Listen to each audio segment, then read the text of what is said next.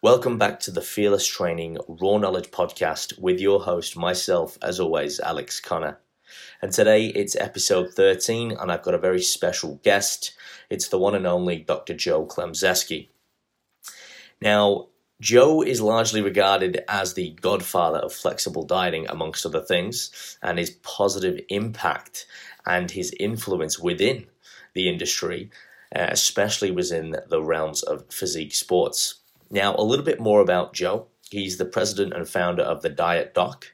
He's earned a multitude of degrees in physical therapy, health, nutrition, literary journalism, health education, and social psychology at Harvard. Uh, Joe began licensing the Diet Doc business model in 2007, has developed almost 150 Diet Doc weight loss centers around the world. He's spoken at universities, school systems, fitness camps, medical organizations, and Fortune 500 companies. He's a contributing science editor for Kilo or Cello Publishing for 14 years. His articles regularly appeared in Ironman, Natural Bodybuilding, and Fitness Exercise for Men, and Best Body. Many have been translated for German, Italian, and Asian publications, respectively. He's written for numerous websites, including eDiets and Huffington Post, and has contributed chapters for fitness industry books and has edited physiology textbooks for a major publisher. His book, The Diet Doc's Guide to Permanent Weight Loss, co authored with Dr. Scott Ulof, was released in 2009 by Harvest House Publishing, and 50 Days to Your Best Life in 2014, co authored by Dr. Corey Probst. Joe is a retired WNBF professional drug free bodybuilder, certified strength and conditioning specialist, and is certified through the International Society of Sports Nutrition. Once again, he's known as the godfather of flexible dieting, and if you don't know who Joe is, you definitely will after this episode. And he is one of the many people uh, to have impacted the industry, and he has probably been one of the main key influences to revolutionize the science of contest prep that led to coaching uh, industry that exists today. Um, he's inspired many and was the, the protagonist, if you will, for, for much of that. And he's personally coached more than 400 client pro cards, more than 150 to pro titles, and almost 50 to world championships titles collectively. And that is some of which we get into within this episode. Once again, we're sticking with the theme of nutrition. This one is a cracker for all of you coaches and physique athletes out there who want to improve your coaching, improve your knowledge, perhaps your practices and your protocols, this one is the one to listen in on very closely and also follow the links in the descriptions to learn more about Joe and how you can become a better coach and perhaps improve some of your systems and better educate yourself around the realms of physique sports and your approach to nutrition. But anyway, guys, without further ado, enjoy this conversation between myself and Dr. Joe Klemczewski.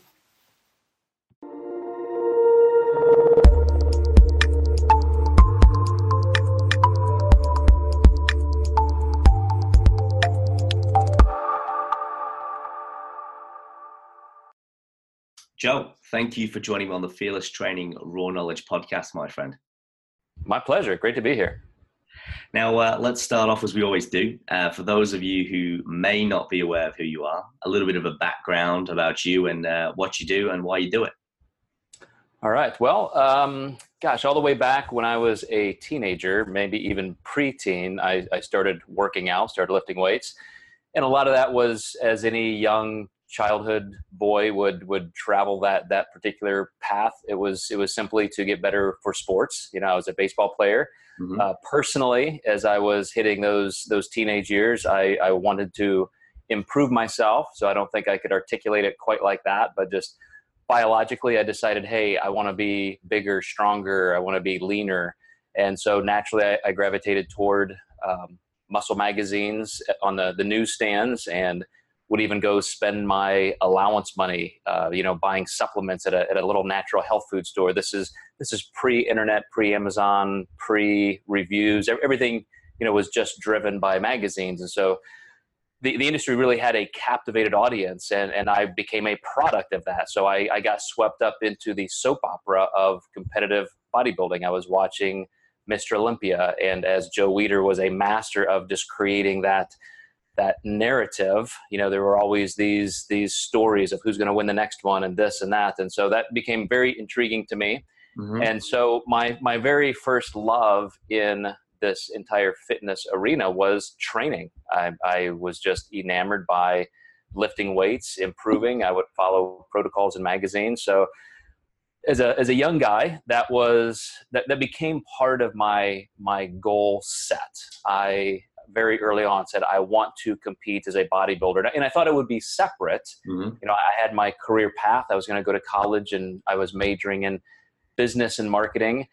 And then I just decided, you know, I was probably 19 or 20 years old, maybe maybe a little older, and I thought, gosh, I just I don't want to do this. I want to I want to incorporate more of what I love, and so I switched majors over to physical therapy. And even back then, this would have been uh, maybe the late 80s, early 90s. Exercise science wasn't even really an academic pursuit yet that people could build a career from. So, right. so I went into physical therapy because I thought that was a close second. At least I would learn physiology and I could at least do a career that was similar to my interest in health and fitness and biomechanics. Yeah. And then still compete as a bodybuilder, train, and that would just be a hobby. Yeah. So I was going down that path and then I was working as an orthopedic physical therapist and I I saw a program that offered a, a you know combined master's and doctorate in nutrition. And i thought well i you know this this will help my hobby of of bodybuilding. So I, I started doing that purely for my own personal development. And then all of a sudden i was in my late 20s and i had turned pro i had started competing as a bodybuilder and became a drug free you know wnbf pro bodybuilder the same year that i finished my doctorate in nutrition so, getting involved with the WNBF, I, I met Steve Downs, who was then the editor in chief of Natural Bodybuilding and Fitness. Mm-hmm. And when he found out I had a, a doctorate in, in, nutrition and he had five or six magazines he had to fill with articles every month or every quarter, you know, he naturally said, "Hey, would you would you like to start writing for us?"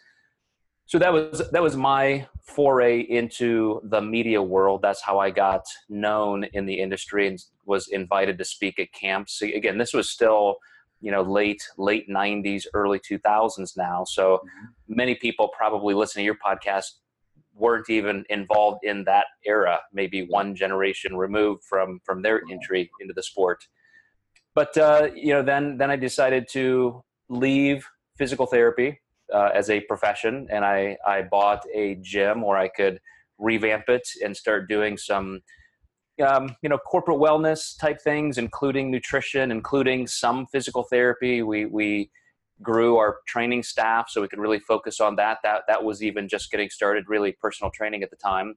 Mm-hmm. So I, I, was still on two tracks. There was my professional bodybuilding career that was still a hobby, and now I had at least moved my occupation into the health and fitness arena and then gradually as i was writing for these magazines uh, it became kind of a perfect merger maybe just through serendipity but uh, i remember as i was writing for these magazines i, I started advertising for contest prep there was a, a point in time where i had to come up with an ad i was doing an ad trade for articles and i just on a whim i thought well I do this for fun. I do it for friends, and so maybe somebody would actually pay for this as a service. That you know, the, the entire field of nutrition and contest prep coaching did not exist. There was nobody doing that. So I, I put that little ad in Natural Bodybuilding magazine, and that started the whole process. You know, three, four, five years later, uh, it was just taking off as a dynamic part of the industry, especially as social media grew. Mm-hmm. Um, you know facebook was the first platform for social media. And as soon as people were communicating more through those platforms it really grew. So um, so here we are today. Yeah. So i mean you've seen it's that that's quite a journey. And thank you for the the intro joe. It's good. It gives a bit of a, a chronological perspective on things you've seen that all evolve then as well over the time what do you think from your experience the direction of the industry is going to take next as a whole and what are the main changes that you've seen, apart from technology, from when you started in the industry to, to, to where we are now? Yeah, I think there are a lot of similarities to our industry that would come with any new innovation. Uh, anytime something is tested in the marketplace, there's there's a time of social proof of of creating proof of concept and it's either going to make it or it's not. And then you know and that's a tough time. So if, if you consider me and, and, the first couple coaches after me you know we were actually carving a path to see if anybody would follow. And whether we knew it or not all of a sudden you know that that happened in mass so you know within two or three generations of of people that i had personally coached who then were coaching other people then the floodgates opened up and now everybody in the world as you know you know is is training clients even on the side it, whether they're a personal trainer whether they're a you know bodybuilder themselves or a power lifter everybody has clients of some sort. You're either making a full-time living doing it or you're at least trying. That's that's just what it seems like. So you know tens and tens of thousands if not hundreds of thousands of people around the world are now coaching. And in that process there's a lot of you know bad stuff happening but there's also a lot of good stuff. You see a lot of people in the academic world people that you know were even clients of mine have gone on to get master's degrees and phds yeah. in exercise science and and now they're carving out a literal industry. Even even bill campbell who you probably know from university of south florida uh, has bodybuilding nutrition courses uh, you know at a university level and so I, I think you're gonna you're gonna see that continue. You're gonna see this entire industry become more defined as this is how you do physique and exercise science based nutrition. It's not just exercise science in terms of muscle physiology and how you train. There is now going to be a clearly defined nutrition path academically. And I think that's fantastic. The negative side is there's still no regulation, there's no standardization for that. Yeah. Um, at least at least there are laws that are are not followed and so I, I think some of that's going to have to be sorted out in the next few years for for the journey to continue for everybody but i think that's where we're at right now yeah that's, that's a good overview and would it be fair to say then things are getting more specialist if you like more niche for example um, i spoke to eric dr eric helms a while back and i asked him hey, look, if I wanted to become a qualified, you know, nutritionist or a performance nutritionist for physique coaching, what would I have to do? And you know, it was very much that way, you know, you kind of have to become an RD and then you have to do this and that. And he says, you have to do the courses to get to the knowledge you want. He says, but now he says you know th- there are courses and and this is probably a nice little springboard to talk about what you're doing with the national academy of metabolic science uh, with your peers and creating now something a bit more bespoke and a bit more premium specific to people in the industry who want to learn and apply that knowledge could you tell us a little bit more about what you're doing with with NAMS uh, for the people listening and, and where you want to take that? Because that's something that I'm, as we mentioned off camera, looking at doing and, and quite interested in. Sure, absolutely. You, you know, first of all, coming from an academic background myself, I, I even went on after that first doctorate in nutrition and did a second PhD in health education because I, I, thought by the end of my career I really wanted to just sit at a university level and, and teach nutrition of, of some sort. And so I, you know, I've, I've spent a lot of time working toward that end. And a lot of it is my sense of protecting people from bad information. I we see a lot of people. You probably have your own stories. You know, getting really injured, getting hurt. Sure. Uh, we had a we had a client come to one of our coaches at the diet doc with with rhabdo. She had a physique coach who you know dehydrated her, did all kinds of you know cardio, and I, and I think it was more even just the sodium manipulation. You know, yeah. she ended up with with with life changing, potentially life changing, you know, renal issues, renal failure. And so those are the kind of things that make me say, look, there there have to be standardization measures. There has to be lines in the sand, as Dr. Helm said. You know, you legislatively, the dietetic world put those laws in place exactly for that reason. Yeah. However, nobody is abiding by them.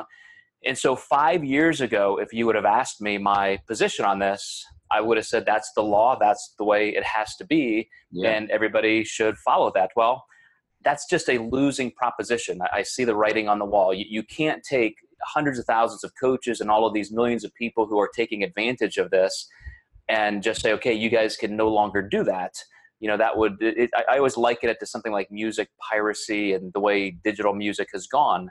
Uh, you know artists and record labels have just had to adjust. They've had to change that music can be shared digitally. So they right. had to change their their outlook to meet where the market is. So my my position now is we're either going to help the situation or we're just going to stand there and ignore it like it's not happening. So exactly to your point uh, Tyler Mayer, who's one of our Diet Doc program owners, and I started the National Academy of Metabolic Science, which is a certification agency specifically for nutrition coaches. Mm-hmm. So there have been, you know, in the last 10 or 15 years, personal training organizations that have created nutrition certifications for the general public.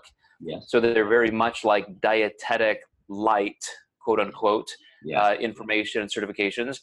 Uh, then I saw a, a, lot of people come on board and start doing some things very academically. Uh, precision nutrition with John Berardi, um, Shredded by Science, which then became the PT Collective, which Eric Helms is involved in. Yeah. And I saw those guys doing some great things in in academics, you know, teaching science.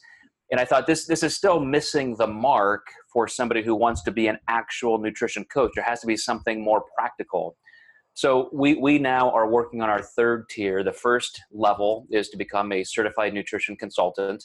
The second level is to become a physique sport coach. The mm-hmm. third level is going to be more of a life coach, bringing in some of the, the mental health and, and sport psychology aspects to it.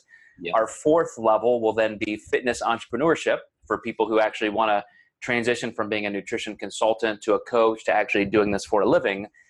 And, and our goal has been to help people become coaches. We build coaches, and so you know I, I think I think we're filling that lane, which is a very practical how-to uh, specific niche.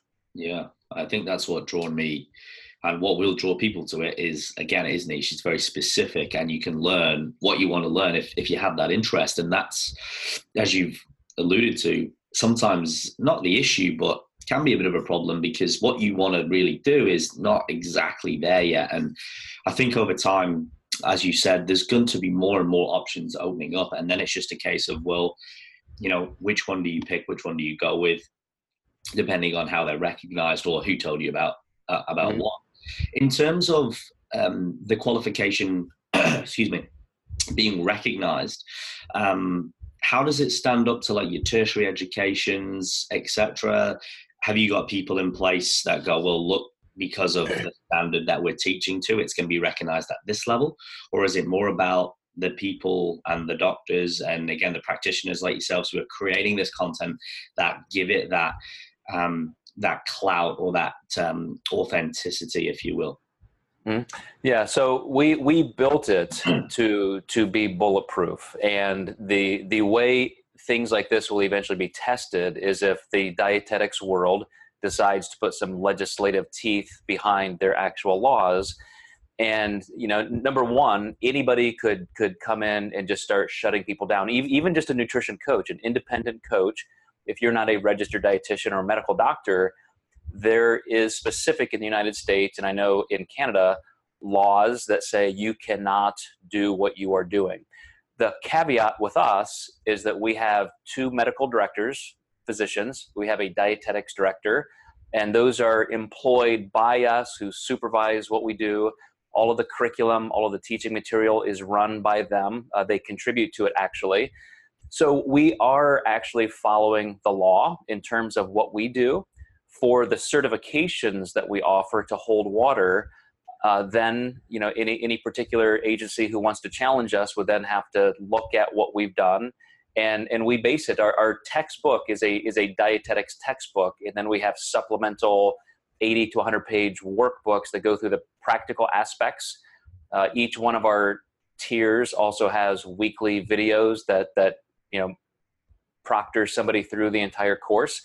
So so in my mind I, I think we've done everything with such academic rigor that that nobody would be successful challenging us unless they would actually change the laws. Now, to your point about what kind of credibility does that have in the market, you know, I, I think there it comes down to what people will accept. So, for example, a lot of our graduates are personal trainers and they have CEU, requirements in other um, agencies.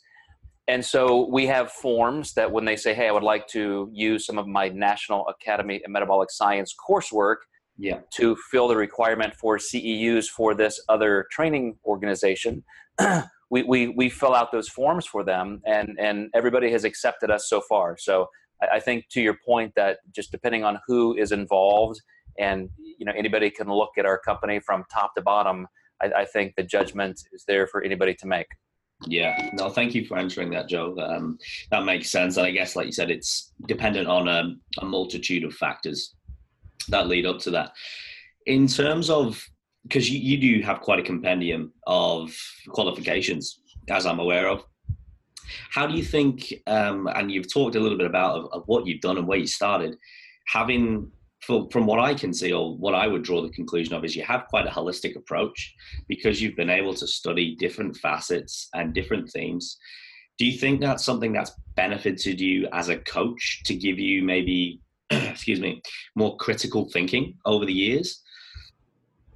I, I, definitely think so, and and I, that's probably one of the things that I value most in my own experience and education is you know when i'm working with somebody as a nutrition mm-hmm. consultant as a coach you know i do have that physiology and physical therapy background so oftentimes of course people have questions about their training and, and they want me to supervise that or to create that and you know I, I have those skills at least to contribute we also have our training directors who, who do that as well mm-hmm. i know mm-hmm. that's one of your fortes um, but also in the mental health arena you know Dr. Corey Probst is our wellness director and vice president. She's a health psychologist, and so that's why we've included a lot of that information. I'm actually uh, finishing a, a third master's degree. My my second one is in creative and professional writing, mm-hmm. but I did that genre specialty in social science writing, and now I'm doing a, a third master's in social psychology. So you know all of that just to say that to, to your point I, I do view my clients and our program owners as you know whole people. We, we have a lot more um, facets to our lives than just training or nutrition. And so I, I, do agree that i think everybody has to specialize and do what they're best at but I, I like that i at least have some of those exposures to other parts of life to offer our clients.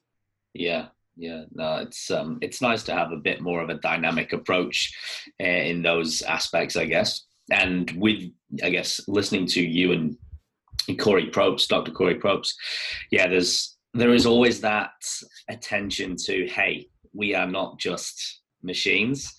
We live in the real world. And i think and and correct me if i'm wrong but just listening to a couple of recent podcasts lately about what you were interested in and then when you started the the comp prep and the physique coaching and then sort of pulling away um, because you wanted to do more for the industry and then now coming back uh, and seeing where it all is and, and contributing and positively just that evolution. Because like you said now everyone's like a, a coach or a physique coach or something like that. What advice would you give to current uh, physique coaches or strength coaches and perhaps some of the upcoming coaches in terms of some of the best steps and practices they can take to, of course, they're going to make mistakes, but ensure a more qualitative approach for their clients, Joe.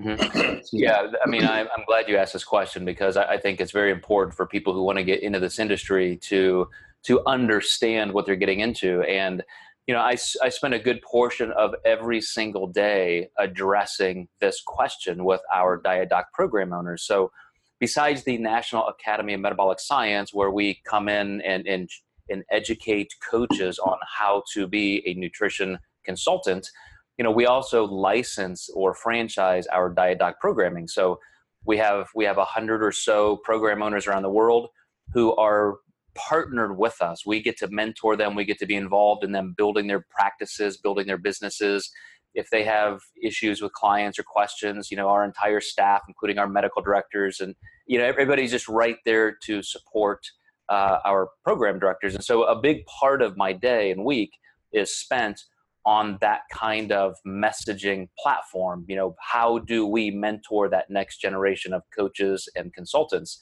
And I would say this: I would say, first of all, understand that it is a business and have some kind of objective time frame or way of measuring your journey into it. I, I think it's a big mistake for some people to say, well, I'm going to be a coach. I'm 20, 25, 30 years old, regardless of where you are in life, and just say, I'm just gonna, I'm just gonna do this full time, and it's gonna work out great.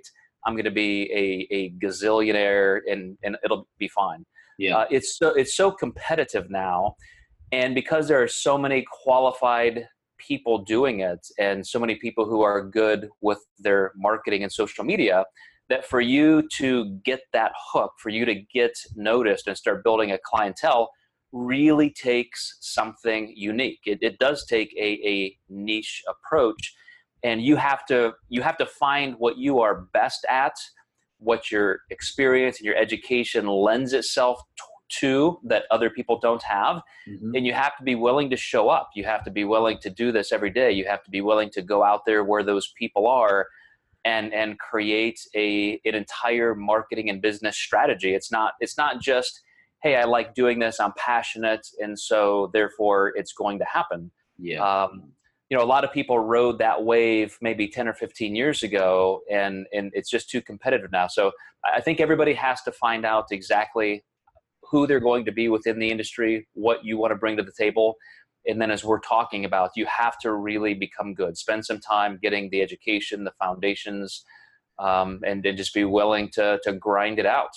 Yeah. Yeah. You made some great points there because that's something I'm really passionate about. And even being someone younger in the industry, I do have a few peers and, and people and clients who approach me and say, Hey, Alex, you know, I, I wouldn't mind doing this. I wouldn't mind being a personal trainer or a coach or whatever it may be. And what do you think? And I always sort of put the question back on them and I said, well, you know, before, you know, what do I think? Wayne, what do you think? but also just understand again what it is you, you're getting into because you mentioned, I think people go, I like training. Um, it'll be fun. I'll, I'll just train people. I'm like, wow, you know, it's, it's so much more than just training. Like you definitely have to have a foundation, an educational background because, you know, we, we see a lot of this on social media now. You know, you've got Joe Blow and, you know, Anna Karina, whoever it is, and you know, they got loads of followers and, and they've got this massive reach. But although that they can do some good, they can do a lot of harm because they may look good despite however they got there but they don't actually understand the fundamental principles. So they've got this huge audience and they go, here's my program, here's my nutrition, it's cookie cutter, people follow it, they have a bad experience. And then those people are a little bit more eh, fearful of perhaps learning again or trying to re educate because they've got this now a bad experience with them and it's almost easier to teach someone who's never had it. So I think again, educating people and saying, look, if, if you want to do this, you, you need to have a certain amount of education, but also it's it, it's got to be balanced. And this will lead me to my next question, Joe. Something that I think is really important and it's really lacking is this in this industry is business acumen. And what I mean by that is, and this is something you've talked about a lot, and you've even shown me yourself i've reached out to you you've took the time to email me back. We've continued to to communicate and make it happen. A lot of people will give up. Now i know people are busy but if you run a professional business and you're good at what you do you make time for priorities and you have time to do all those little things in your day or you have that organizational system. In your opinion where do you think or, or what sort of business tools do you think people and, and trainers need to be more aware of to become successful? Because like you said you need a strategy. It's not good enough to just wing it and have a good physique. You know you need to be able to back it up. What what are some thoughts on on that aspect of it which kind of you know go together and plug in with more of the physical if you like? Hmm. I'm gonna i'm gonna back up and, and make a philosophical statement first because i think uh, I think everything we do, no matter how old we are, no matter how early or late we're, we're trying something new, everything is very developmental. So, you know, if you asked me when I was 26 years old, or actually, you know, I, mean, I, I, joke that I started my very first business in the third grade because I was I was already taking toys to school or things to school, and like a commodity broker, I was trading up, trying to get better deals by the time I was in seventh grade, I was actually taking contraband candy, things we shouldn't have, and I was selling it on the playground like a drug dealer. so I've, I've, I've always had a, I don't know, I mean, maybe business acumen, but at least a sense yeah. that that when there's a problem, there's a solution, and if you can fill that gap, then you can have a successful endeavor. And you know, flash forward to the point when I said I had bought this gym and I was transforming it. I mean, I remember spending nights and weekends at the bookstore reading business books, you know, coming home with arms full of business books that I was reading on marketing and all this stuff. And who knows what I could even understand at that point, but there was always something I could I could engage in and I could implement and it would take me to a next step. May not have been the best step, but it's at least a step forward in my own business trajectory.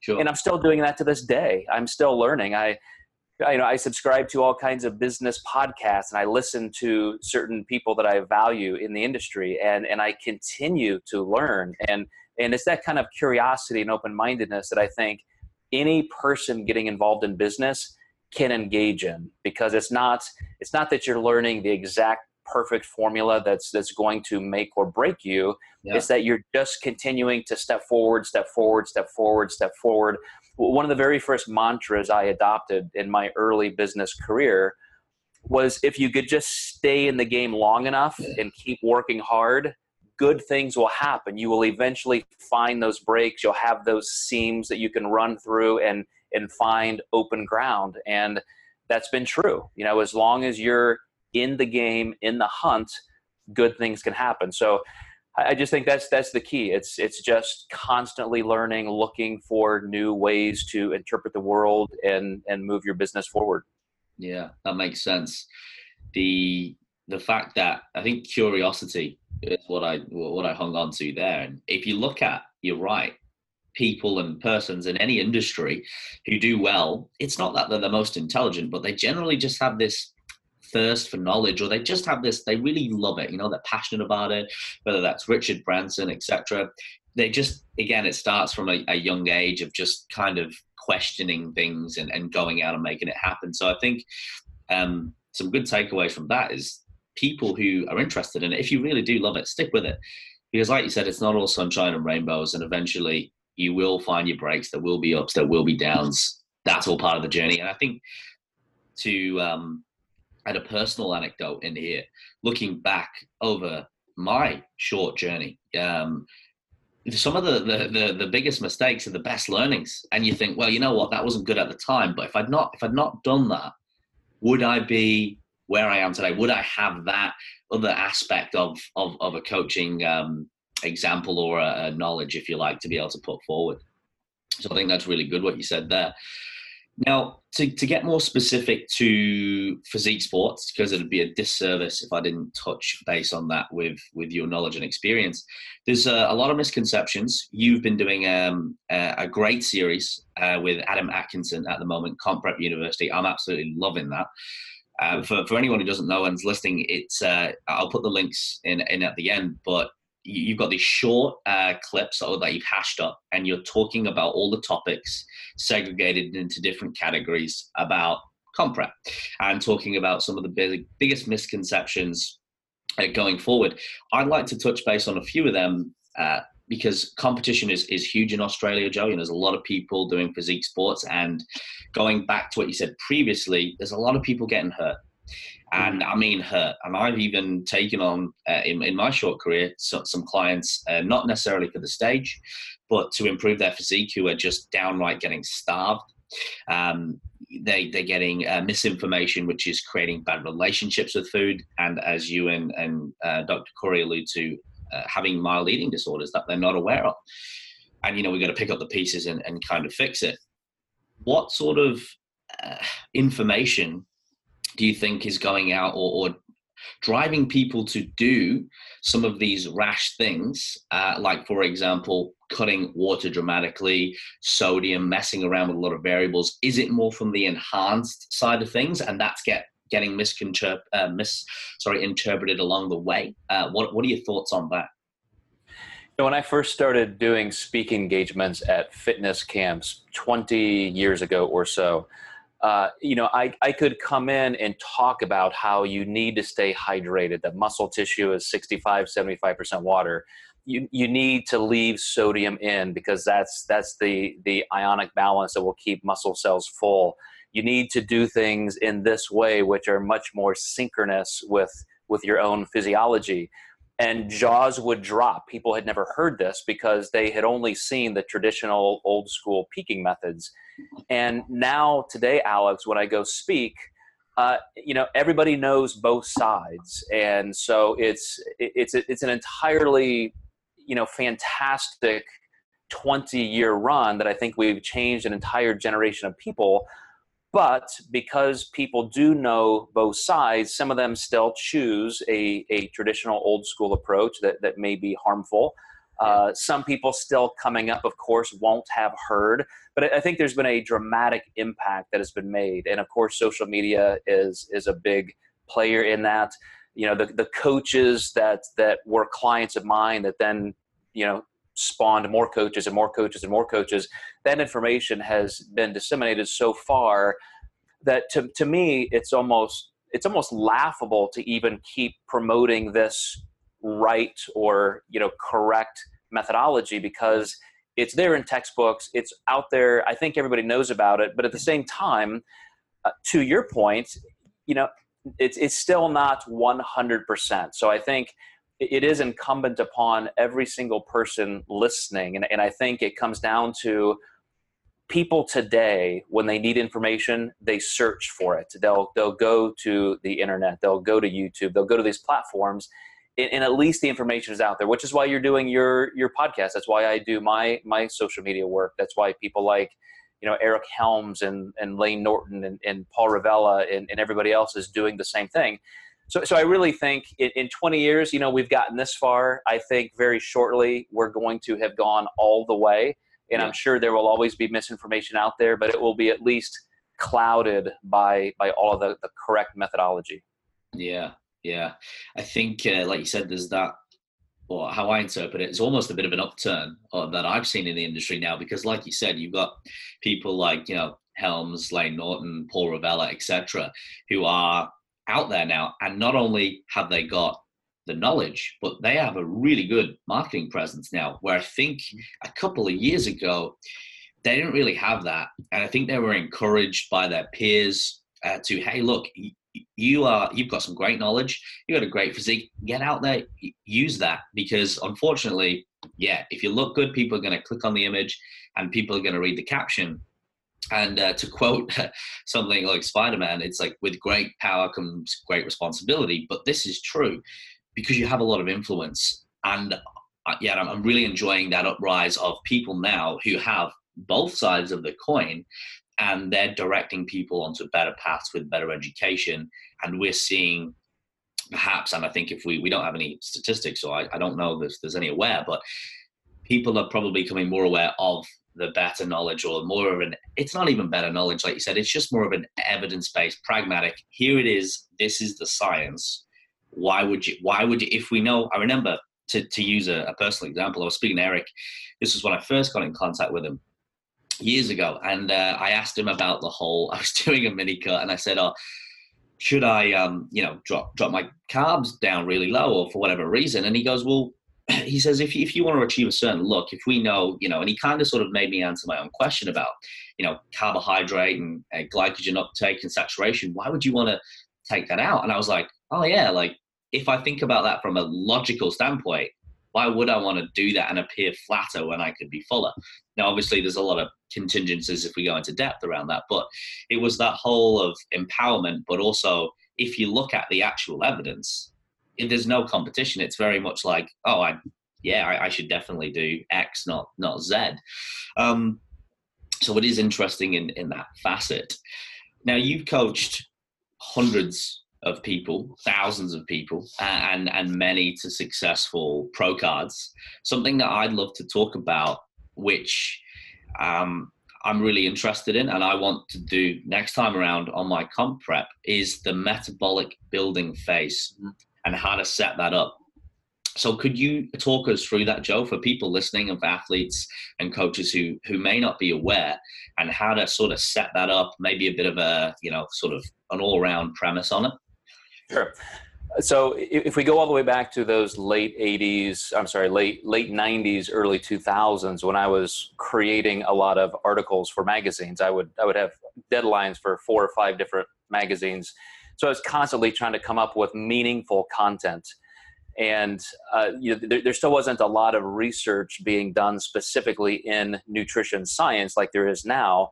Yeah. and so i was i was really having to dig deep into physiology textbooks nutrition textbooks and say okay how, how can i bridge this gap between competitors who need this information and and what true science is? And so i would often try and create some definitions. Almost like building uh, an entire not, not even college course but a discipline.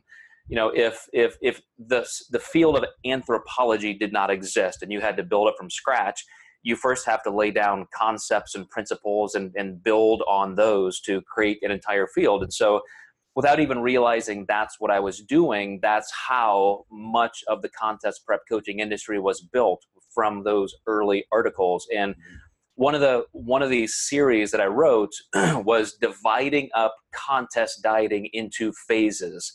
Here's physiologically what happens as you start moving through a contest prep. So initially, you you have not been in a calorie deficit. You're just starting the dieting process, and so you have to figure out how you're going to transition into that calorie deficit. Yeah. Then there's this this long phase of dieting where you might have to fine tune some things, and, and your metabolism is going to change a little bit but you're really trying to create that that maximum amount of fat loss for the longest period of time sure. then you start running up against your metabolic set point where your body's going to start adjusting um, you know hormone levels are changing and you you really have to be prepared to fight against your body you know survival mechanisms. Yeah. And then you have to start fine tuning down toward the stage. How are you going to look? How are you going to set up your peaking process? And toward the end you know what i what i had discovered was w- when you're constantly just trying to diet down into a show you know you may or may not qualify the the timing properly yeah. you may or may not look your best but but one thing was for sure you're always going to be in that flat dieted deficit because so many people were afraid i mean and this terminology still exists to peak too soon if you peak too soon for some reason, people thought that that was going to be a disaster. You would just diet away into oblivion. You'd get too small, too flat. Yeah. And quite to the contrary, if you're ready early and you have time to start ramping food back up, you create an upward spiral of fantastic responses. The first thing that happens, and I'm not talking about binging. If you just if you see somebody who just finished a show and they eat an inordinate amount of food, they start eating just tons. Of course, they're going to get softer, they're going to gain body fat, they're going to look horrible. Sure. But if you're very precise and very incremental, you can start increasing somebody's metabolic capacity. You're going to start driving more of an anabolic environment. All of a sudden, training is going to be better. Even the the NEAT non-exercise, you know, thermogenesis is going to start picking it up because they're just more active and so you create this upward pressure where your metabolism is rising.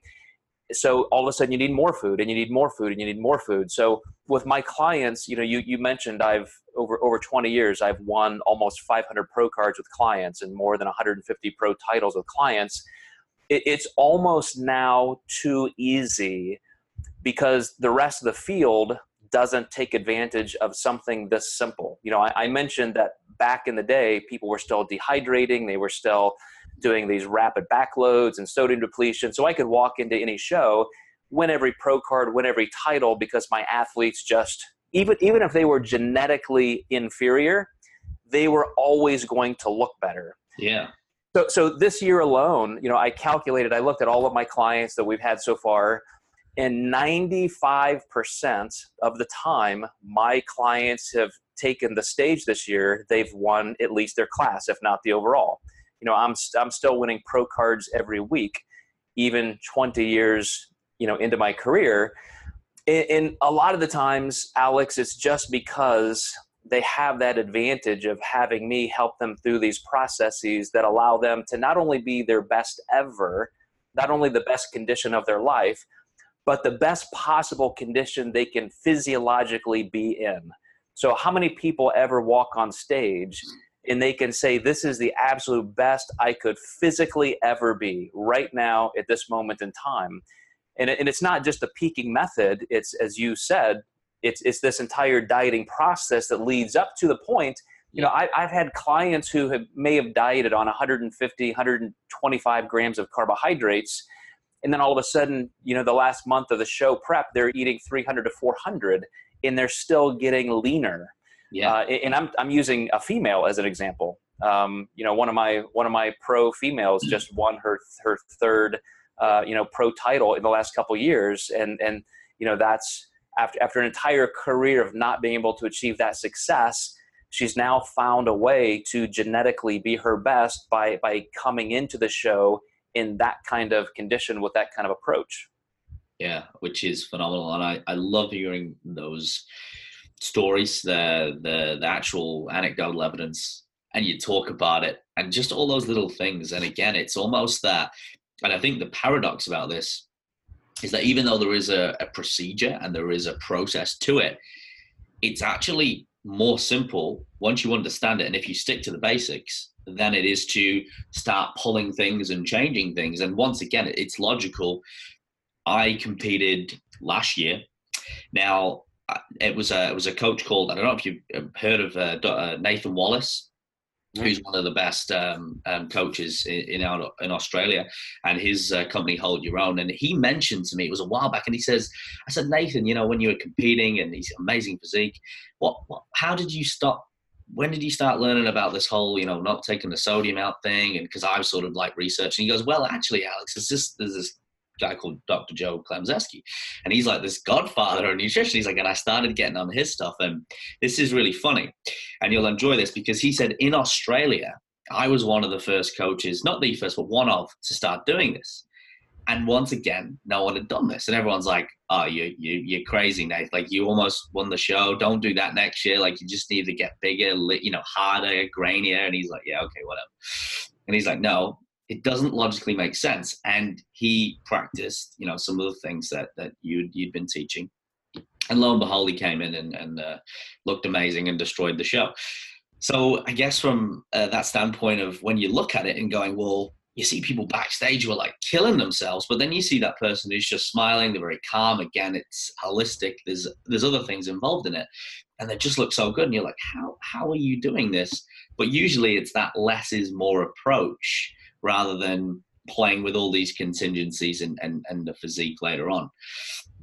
With um, the metabolic building phase, and, and you did mention it, it is a bit of a setup because you can't just jump into it if you've not sort of um, back that up with you know building your metabolism early on per se by not running yourself down too low or like you said having a timeline you can't all of a sudden go well I'm just going to eat up into the show because if you're not lean enough, it doesn't really work. Uh, or, or, or, so my thoughts are because you can't get that um, those effects or those adaptations, if you will.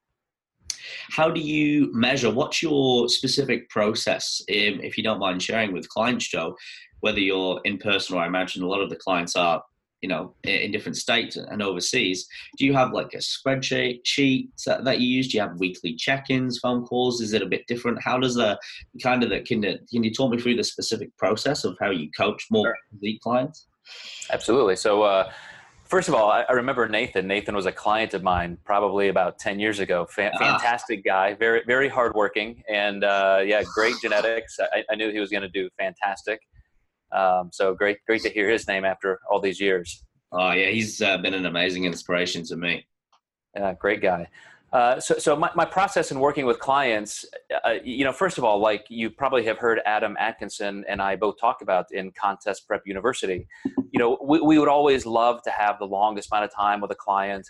Uh, it, it's very often the case that somebody will start right after a contest season. Maybe they they were disappointed. Maybe they didn't do you know what they thought they could. They worked with a coach who wasn't that qualified, and so a lot of people come right at that point and we have an entire off season to work together. We can plan the whole pre-contest prep phase and, and that that's fantastic. But other times you just don't have that luxury. Yeah. and one of these one of these times happened uh, with with two groups of clients in the last month. I had i had two clients come to me who they were working with a coach and they just knew that coach was in over their head. They they wanted to do these national shows, and this this coach just was not qualified to do that.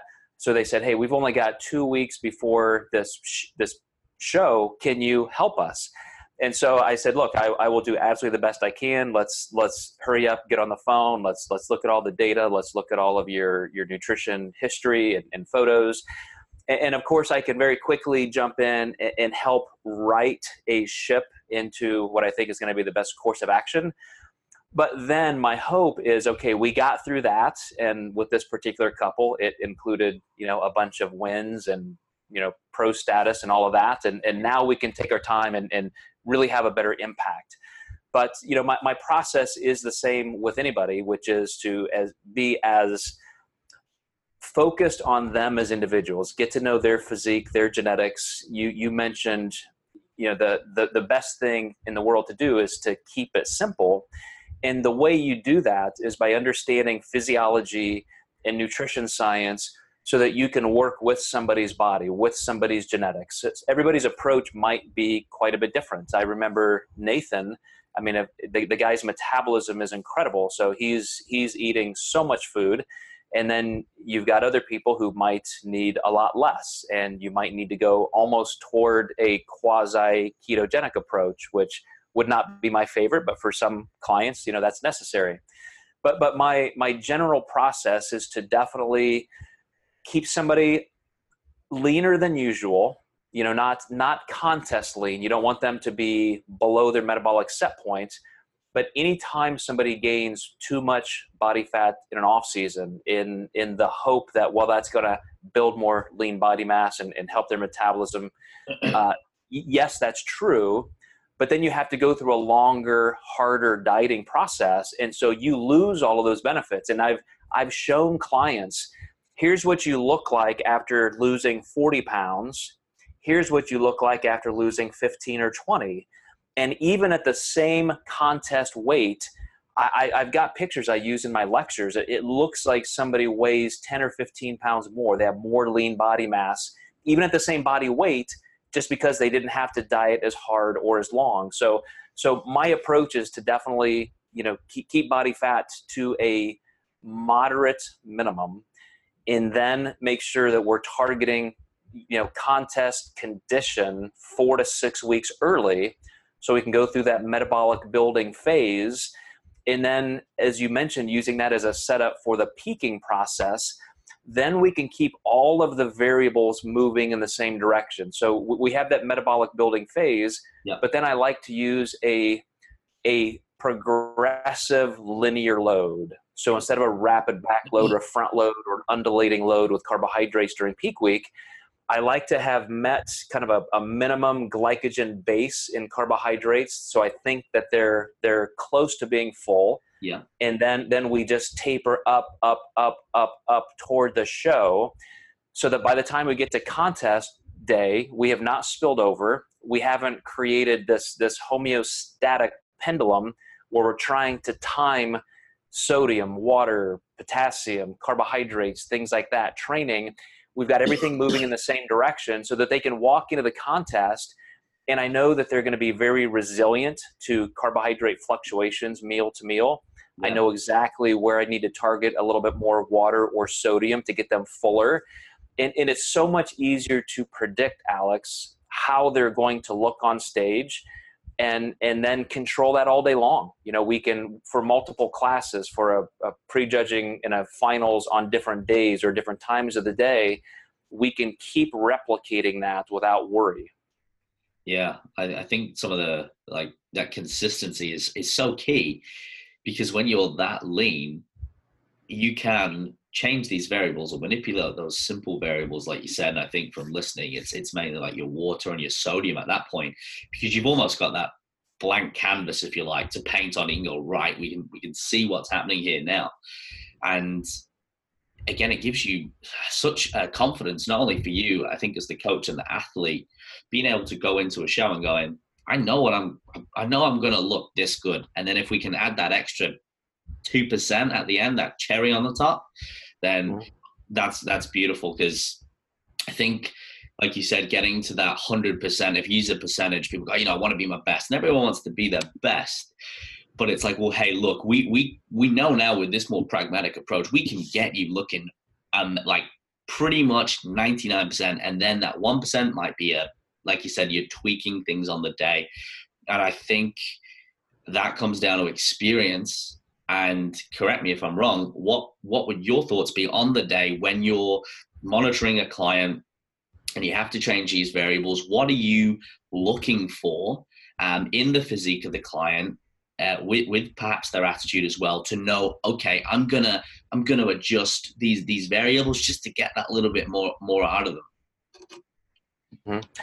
so if, if i'm coming from a successful metabolic building phase and we've yeah. used a progressive linear load then, then my position typically the morning of a show is they're going to wake up looking about like they have every other day of the week which is a little bit flat everybody is their sharpest in the morning you know we've been asleep we've been horizontal so our lymphatic system have, has absorbed interstitial fluid back into the vascular system.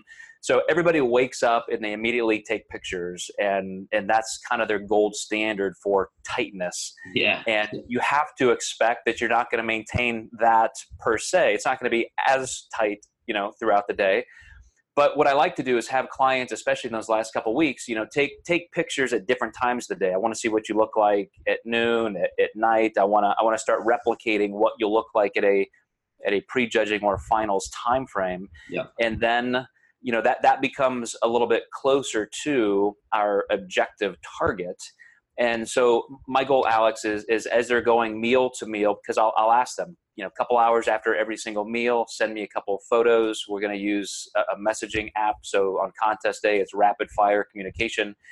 And, and I've already got their meals and their water, everything mapped out, except, of course, timing changes with the, the scheduling and the flowing of, of show, um, you know, classes and all that. Yeah. So, so typically, you know, I, I, have them just on the edge or getting a little bit fuller with each meal. We're probably on about the same amount of food on contest day as they were the day before.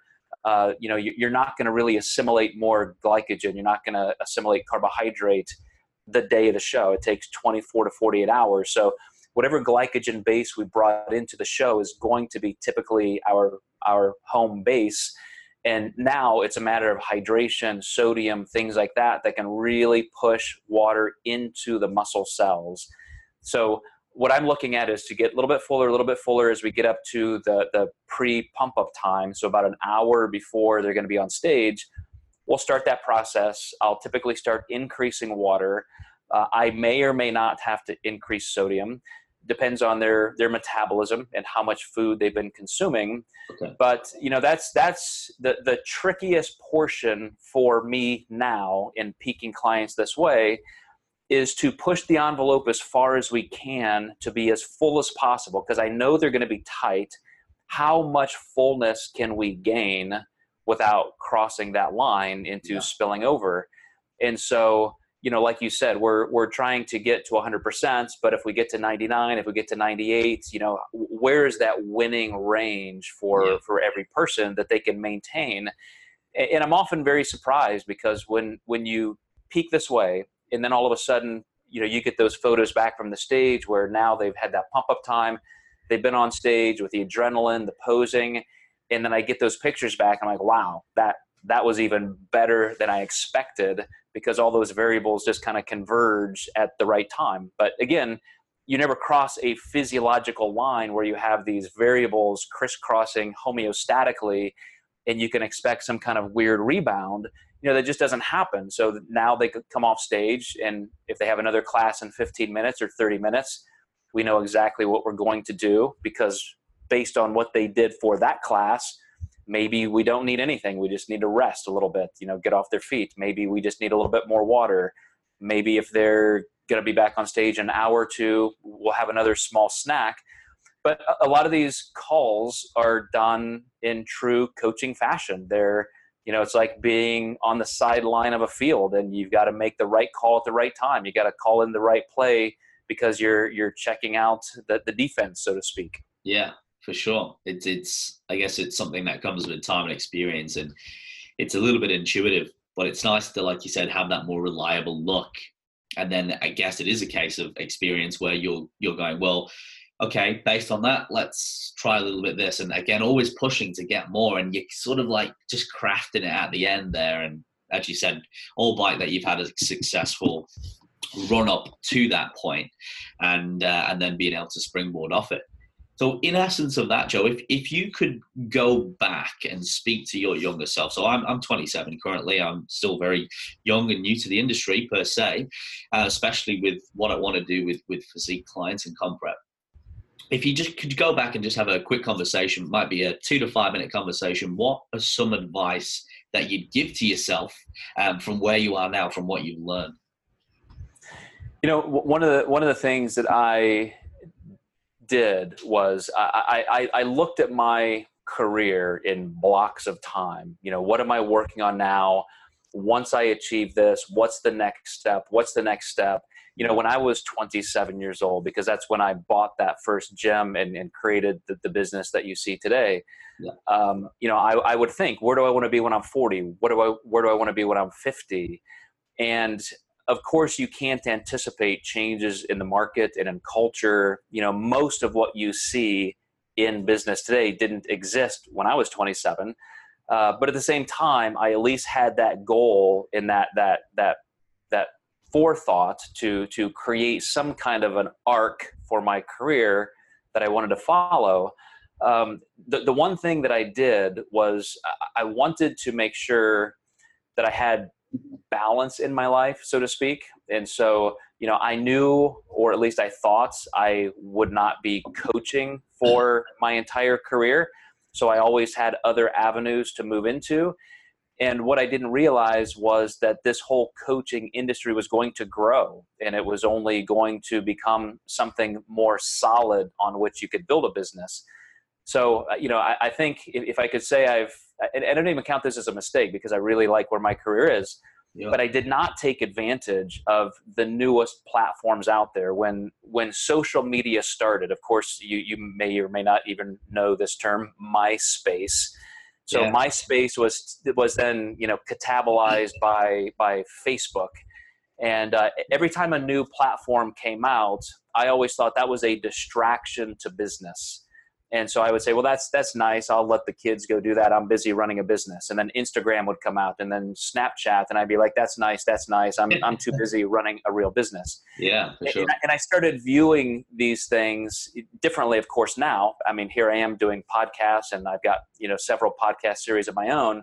For sure. And so the the thing that I missed is how fast communication flow changes and I, I don't even like to consider these things called social media as platforms or social media. It's just communication. It's just how people speak. Yeah. And so, what I would say to my younger 27 year old self is be willing to go every single place where you can anticipate the conversation is going to be next.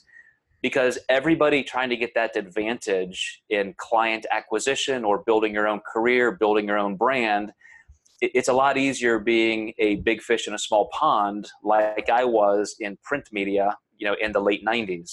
Yeah. And so I, I, see an awful lot of people today who are not necessarily the most experienced coaches or the most educated coaches, but they create tremendous business presence and, and branding and identity and therefore success because they simply went in front of where the trends were so, anybody trying to build a business now, and I would put this in the context of me speaking to myself, sure. it would be stay on that front edge of communication and just be consistent. Even when you think you're wasting your time, even when you think you don't have enough followers, you know, you only get 10 views on a video, you only get five likes. I mean, everybody starts there.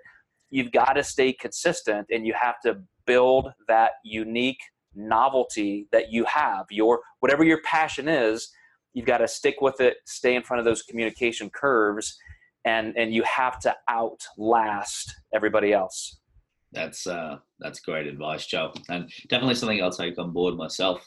I think it's too easy to to give up, um, especially nowadays, because it's that double-edged sword. Like we we have access to all of this, or all of these platforms, which can be a little overwhelming sometimes. But at the same time, if we don't take advantage of them, or at least open to the idea, and as you said, today, I think keyword is consistency. Sometimes I spoke to an old school bodybuilder years ago uh, in a in a world gym franchise, and he he said uh, he's a big German guy, six foot tall. His dad used to be a boxer, and he said to me, Alex, he goes, my dad always used to say to me, he goes, it's the last man standing.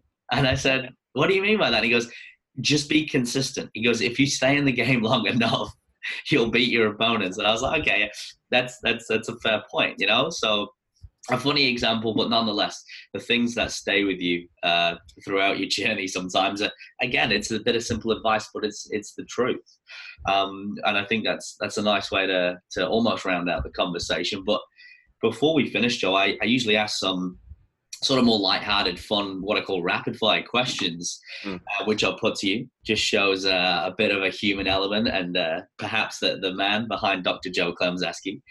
Um, so we'll get through a couple of those, and then I'll we'll, we'll wrap it up with my final question, which is a bit more serious, which I ask all my guests. So my first question is, Joe, what's your what's your favorite food? If you had one last meal, what what would that look like for you? Um, I would probably have to go with uh, with pizza. With the yeah, yeah. I mean, I, there's probably a nice handful of, of items there, but uh, it's tough to beat a good pizza. Yeah, this is this is true, and and here, um, your neck of the woods, you got a few really good ones. I've just been watching a, a Feed Phil documentary actually, and he's going around uh, all the world, and even he, it's still apparently the states has the the best uh, food. New York apparently still holds it specifically, so I'll uh, have to get over there at some point. All right, what about uh, if you if you had a superpower for a day?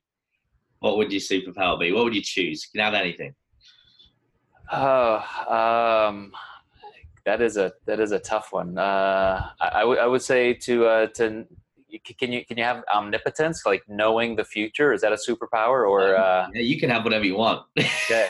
That's the yeah, beauty I, I, would say uh, i would say that because again it's, it's changing so rapidly right now. I, th- I think the biggest the biggest advantage to anybody in business and, and maybe even in life is just to, to have one eye on the horizon and constantly be anticipating where you want to guide your business or your own personal development. So, so I'd have to say that.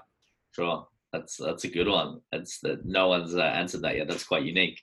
And uh, if you could meet one person, dead or alive, over dinner, have a conversation, any particular person it would be? Oh, I, I, may have to go in the music realm for that.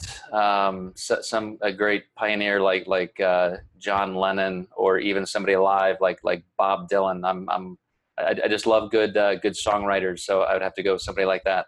Yeah, respect. That's that's a good one. Uh, that'll be uh, an interesting conversation for sure.